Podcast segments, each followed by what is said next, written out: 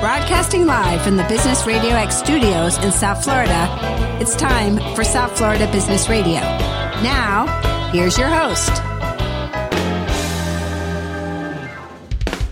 Lee Kantor here, another episode of South Florida Business Radio, and this is going to be a good one.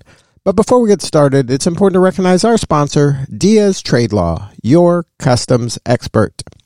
Today on South Florida Business Radio, we have John Wensveen with the Alan B. Levan Center of NSU Broward Center of Innovation. That's quite the mouthful, John. Uh, welcome to the show.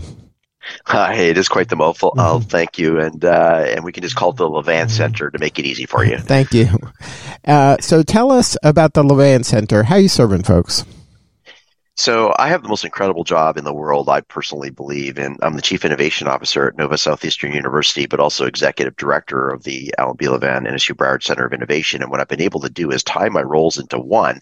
And my job and, the, and my team's job is to completely disrupt South Florida as a region around the three themes of innovation, technology, and entrepreneurship. And what we've done is we've actually built the world's very first theme park for entrepreneurs. And we have figured out how to reverse engineer this, the success of an entrepreneur, literally from birth of an idea right through successful exit of a company or global expansion. And what we've done is we've designed and built a 54,000 square foot theme park, which is about the same size of a Bed Bath and Beyond, just to put it in scope. And within it, we've created this amazing infrastructure that allows us to create customized programs and events and, and wraparound services where we essentially have a giant collision station that for the very first time in our nation and around the world entrepreneurs are forced to collide with academia, industry, government, uh, funders, wraparound service providers, professional networks, and, and a whole lot more. And our, our real job here is to be an economic development engine for South Florida that has local, regional, national, and international impact that ultimately creates new businesses and scales those businesses and makes sure that they're sustainable, which then results in the creation of new industry here in the region too. Now, you mentioned that uh, this effort is in disrupting kind of the way things are being done currently. Is there, um, like, what was the genesis of the idea, and where are you getting your methodology to kind of at least test the water in this manner? Well, it's really interesting when when you look at the trends and challenges around technology, uh, generally speaking, globally. There are all kinds of trends that are occurring. And what's happening is you're seeing more and more creation of what we would call incubators and accelerators, where you incubate ideas and then you accelerate those ideas into commercialized enterprise. And what happened about four years ago. There was a philanthropist here in South Florida, Alan Levan, that had a, an amazing conversation with the president of uh, Nova Southeastern University and said, We're really concerned about the future of talent and really the qualified, skilled talent for the future around the theme of technology. Where are we going to create those skills? How are we going to recruit them and retain them here in our region?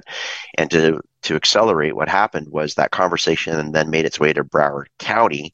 And at that time, the mayor and the commissioners listened to this idea of the possible creation of, in quote, an innovation center that would be located here in Fort Lauderdale. And it was a unanimous decision to move forward, and a public private partnership was formed where both NSU Florida and Broward County came together and financially co invested uh, into the creation of this concept. And then I was recruited into the position two and a half years ago and really understood what that vision was and then we grew that into something much bigger, knowing that there were a number of trends and challenges and opportunities that needed immediate strategies, not just locally, but in the US and then internationally. And with that said, uh, it was let's go and, uh, and figure out what that infrastructure or tool will, will look like. So we did a thorough analysis, literally international um, research. And we found that these incubators and accelerators were what we would call one and done programs, where they may have focused on an idea and then the entrepreneur uh, leaves them and then they go off onto their own journey without the support that they required. And we realized that that was a true opportunity for us here in South Florida to number one, link the whole region collectively so that we act as that gorilla glue that identifies all of the stakeholders and opportunities and required infrastructure um, that we need to to be that economic development engine. And then we built it all under this one roof. And uh, we technically opened our doors on April 27th this last year, a little bit slowed down with the COVID situation where we had to go virtual for our programming and various types of events. But in that short period of time, we've already shown that we're disrupting the market around the creation of new technologies and a new talent skills pipeline to support these emerging tech sector opportunities. Uh, we've created new companies, um, new jobs. Uh, we're scaling these businesses. So it's just been phenomenal. So your um, mission is to take them not just from an idea to a launch, but to an idea from launch to growth to maybe even post growth to legacy to come back and then mentor and then kind of repeat the process all so you want to like have the whole life cycle of the entrepreneur at least playing in your theme park? Exactly. I mean you use the correct word there life cycle and there are a lot of pieces of infrastructure throughout the nation that truly focus on small business and help the small business owners and entrepreneurs to launch their business and hopefully sustain their business. But there are very few resources anywhere that really allow that small business to go to the next level. So we provide access opportunities that allow that to happen and truly scale. So we're focused on not necessarily the small business. We're focused on, well, how do you create that small business into a national, international organization, or how do you create a franchise model out of out of that? Uh, you think about things like Kindle as an example. That came out of an innovation center. Um, other things like Uber Eats and Lyft and and and things like that all came out of innovation centers so how do we create that next Amazon, if you will? Now, uh, one of the advantages, uh, like a Silicon Valley has, they have a density of entrepreneurs and a density of startups happening, so that invariably, as they fail, which a lot of them will fail, there's a place for the the entrepreneur to land and maybe do a mashup with somebody else who has something interesting going on. Um, how are you ad- addressing kind of some of that or a way to jumpstart some of that density so that the entrepreneur doesn't take one shot and fails and then just says, well, maybe I, I got to get a real job? Mm-hmm. Well, it's interesting that you mentioned Silicon Valley because sometimes in, in, recent times we're finding that we're now being called the Silicon Valley of the East, and I, and my feathers go up whenever I hear that because we are not, and nor should we ever be. South Florida is a very unique region, and it's interesting when you look at Miami-Dade County, Broward County, Palm Beach County. Everybody has a very similar agenda, and one of those agenda items is to become a designated technology hub, just like Silicon Valley did. And when you look at national rankings across the United States all of the cities that are ranked as a technology hub are actually ranked as cities, with the exception of the Silicon Valley area. So that whole greater San Francisco area is one region that's defined rather than just a city. And the other area here in South Florida is the track that we're on, is that this whole region will become a defined technology hub. And Silicon Valley, uh, you're absolutely correct. They have all of this infrastructure, they have density, and it's very unique, and they have an entire ecosystem. But what's also interesting is a lot of trends are now showing there's an exodus out of Silicon Valley, and that infrastructure is actually starting to to break up, and in the future is a little bit different than the path that we've historically been on. So what we're doing is we're certainly adapting from some of the successes of Silicon Valley, and then we're creating those opportunities here in South Florida, but also recognizing that we have to create our own set of parameters because we're a completely different region than anywhere else in the country, even county by county by county. But it's on its way, and a lot of that Silicon Valley talent and knowledge and resources is now flowing right here into South Florida. This that exodus is moving in this direction. Now, um, are there going to be some specialties that uh, that you're targeting that you know some niches that you're saying okay we want to be best in class in you know A B and C. Are there some areas of technology or business that you want to be the go-to place for that to occur Yes, absolutely. So I would say that we're planting a number of flags that are really reinventing uh, what we do here in, in our own region. So originally, when we started with this concept, we were going to be focused on what we call the defined targeted industries in South Florida, really the high wage, high growth sectors. And then as we began to get more involved in what we were doing, we realized that we should move away from targeted industries and really focus on what we call um, digital economies or economies of the future. And with that, we realized that technology is the underpin. That's what's linking all of this together. So in terms of focusing on specific industries, we're not. We're really focused on technology because technology supports every industry and will only do so more as we move into the future. So the flags that we're planting are around things like artificial intelligence, uh, augmented reality, virtual reality, mixed reality, spatial computing, which most people are not familiar with, and there's an amazing opportunity there. And then another interesting thing that we've done is we've realized that South Florida is completely dis- disconnected from the space sector, but there are so many businesses here in existence and future businesses that with a slight pivot, they can support space. And we found that the opportunities to enter space, the barriers are coming down because of the privatization and commercialization. And there's more of a need for the small entrepreneur to support that sector. So that's a, one of our unique specialties. And in fact, on October the 12th, we're launching the very, uh, very first South Florida Space Day, and it'll be a collision station bringing those stakeholders together through the South um, Florida region, but also the state of Florida, where we have uh, partners here like NASA and Space Florida and the Space Foundation, uh, who's a very uh, strong uh, collaborative partner with us to create that awareness and show what those opportunities are. And then again, mix the private and public sectors together so that we can actually move forward and plant that space flag right here. And then the other one that we're planting is cybersecurity. And this is a huge one. Uh, cybersecurity is probably the most important piece of technology that we can talk about right now. And if you ask a C level executive what keeps you up at night, they usually say there's two things. One, it's cybersecurity. Is my infrastructure safe? And the other is around talent. And how do I find that skilled talent uh, to support my industry. And what we recently did is we opened up a military grade cybersecurity range. And I would uh, like to say that it is the most powerful resource of its kind in the southeast region of the United States that allows NSU to create new programs around cybersecurity to fulfill those talent needs, but also to work with other academic partners, industry, and government at all different levels from from a training perspective at the entry, mid, and advanced levels, but also to allow you to simulate real life scenarios so that you can be reactive and proactive within your own industry environment. Now, you mentioned this kind of partnership, uh, public private. Uh, obviously, you're housed at a university.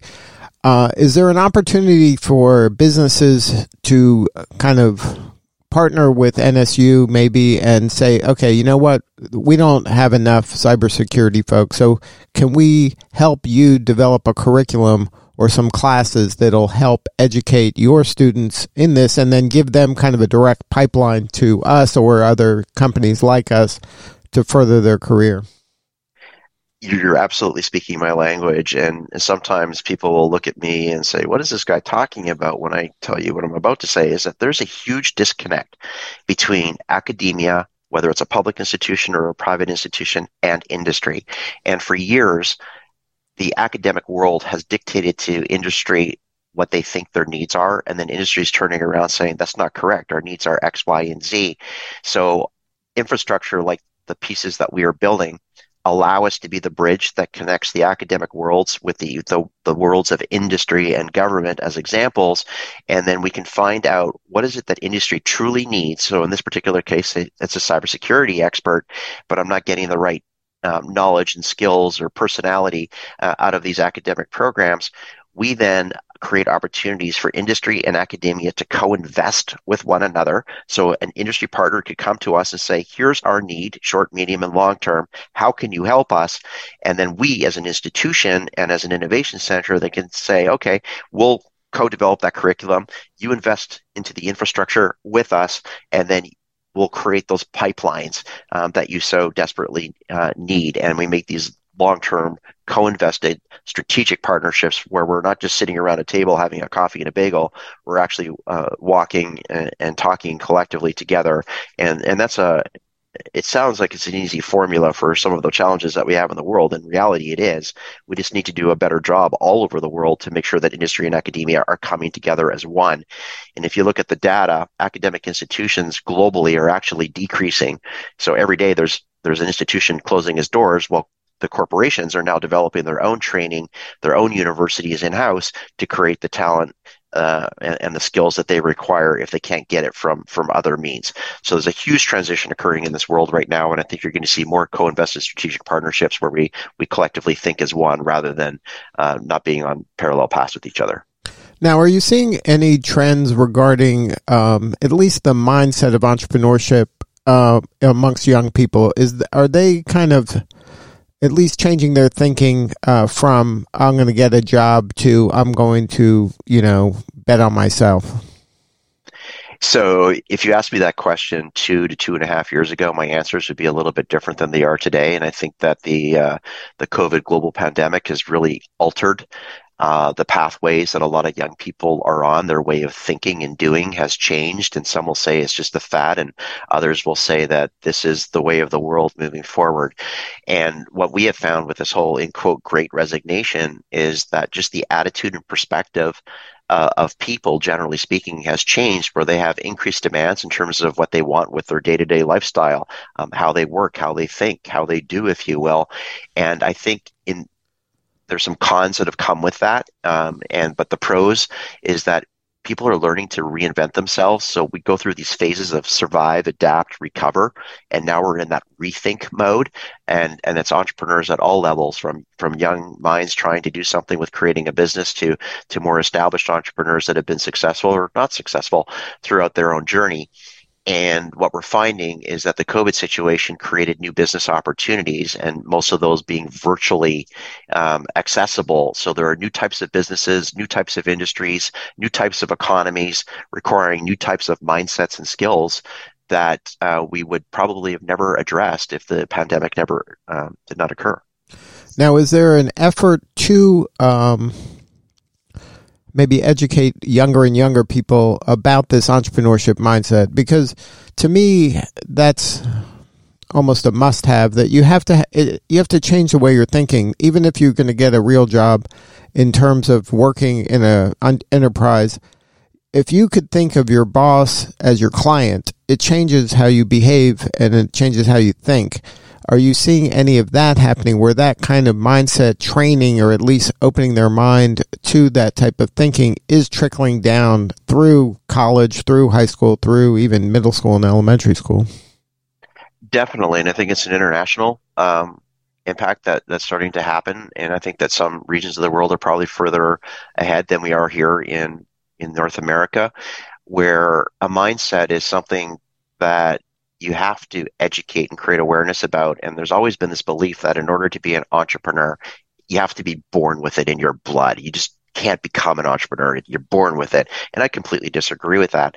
I don't think a lot of people even understand what entrepreneurship is. So that so what we're doing specifically with the Levan Center of Innovation is we actually have programming around seminars and workshops and eventually certifications.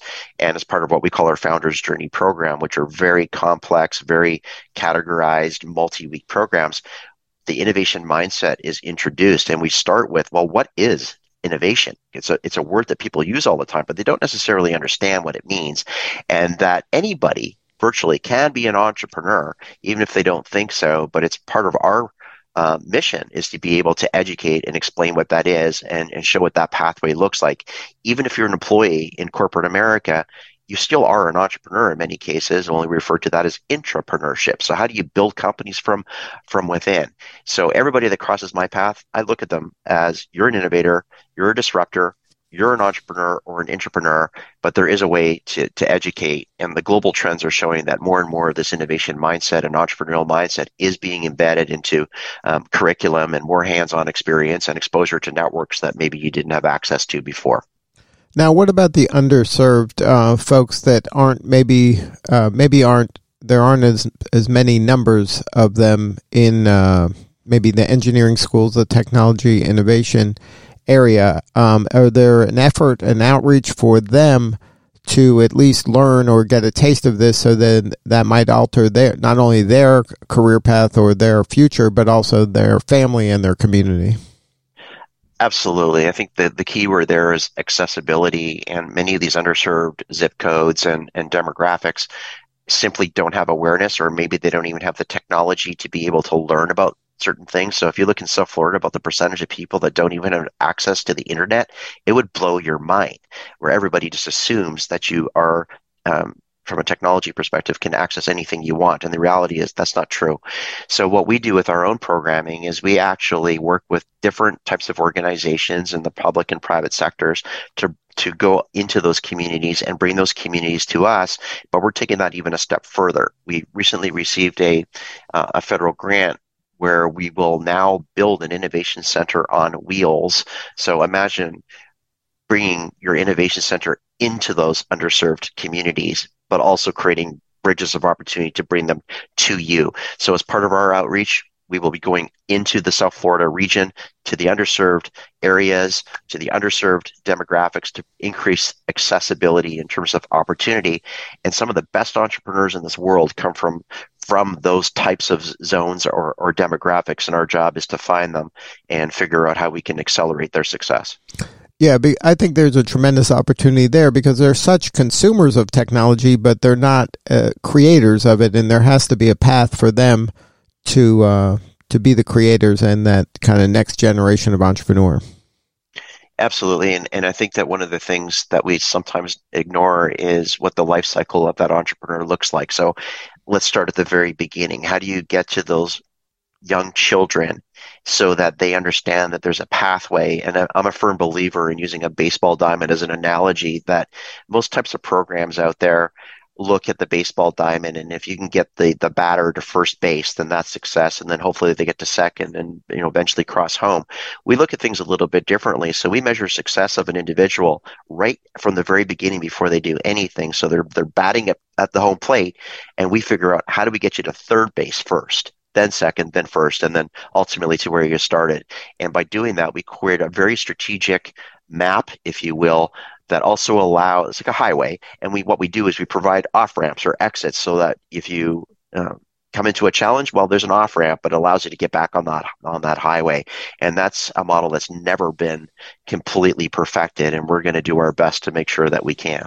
So you're kind of um, keeping the end in mind and reverse engineering to uh, to the beginning?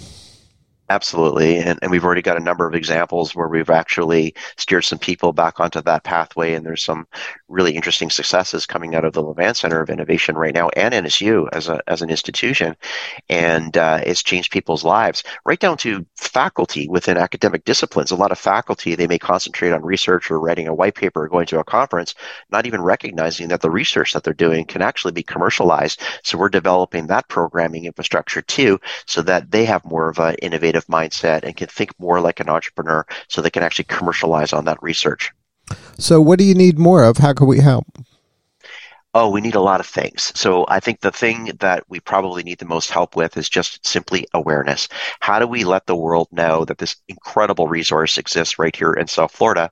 And the best way to do that is to truly invite people to come and see it. So you can see videos and you can see pictures and you can hear about things. But when you come here, you truly do walk into that theme park atmosphere and I would say that 99% of all individuals that come through, when they get to the last space on, a, on an official tour, say, Oh my gosh, wow, you've thought about everything. How do I get involved? And there's something for everybody. It's not just the entrepreneur, it's the entire ecosystem that makes that entrepreneur successful. So, how do we do more outreach to find those entrepreneurs, particularly at the early stage? How do we find those investors and um, from all the different angles that exist out there, from the angel investors to the venture capitalists. How do we find those professional and social networks that we can embed in here? And how do we find more mentors and program facilitators that are looking to give back to that community to to make individuals um, successful? But it's really awareness at the end of the day. So, if somebody wants to learn more about Space Day or Innovation Day or anything about the Levan Center, is there a website? What's the best way to to learn more or get a hold of you or somebody on your team? Sure. So the best way to get a hold of us is to go to our website, and it's uh, nova, N-O-V-A dot edu uh, forward slash uh, innovation. And uh, I'm all over LinkedIn. That's my big social media platform, and I encourage people to to send a link to me, and we'll connect, and and I'll get my team involved. And uh, October the 12th is the very first South Florida Space Day. It's an all-day event bringing in the space world here. And then October 26th is the very first South Florida Innovation Day, where we're bringing the whole innovation community in South Florida together. And that is a partnership with Emerge Americas, which is a very uh, substantial event that takes place every April in Miami. And, and they're a great partner to help promote and support us with that particular event on October 26th. Well, congratulations on all the success, John. You're doing important work, and we appreciate you. Well, thank you, Lee. I appreciate you as well, and thank you for helping spread our message. All right. This is Lee Kantor. We'll be back in a few at South Florida Business Radio.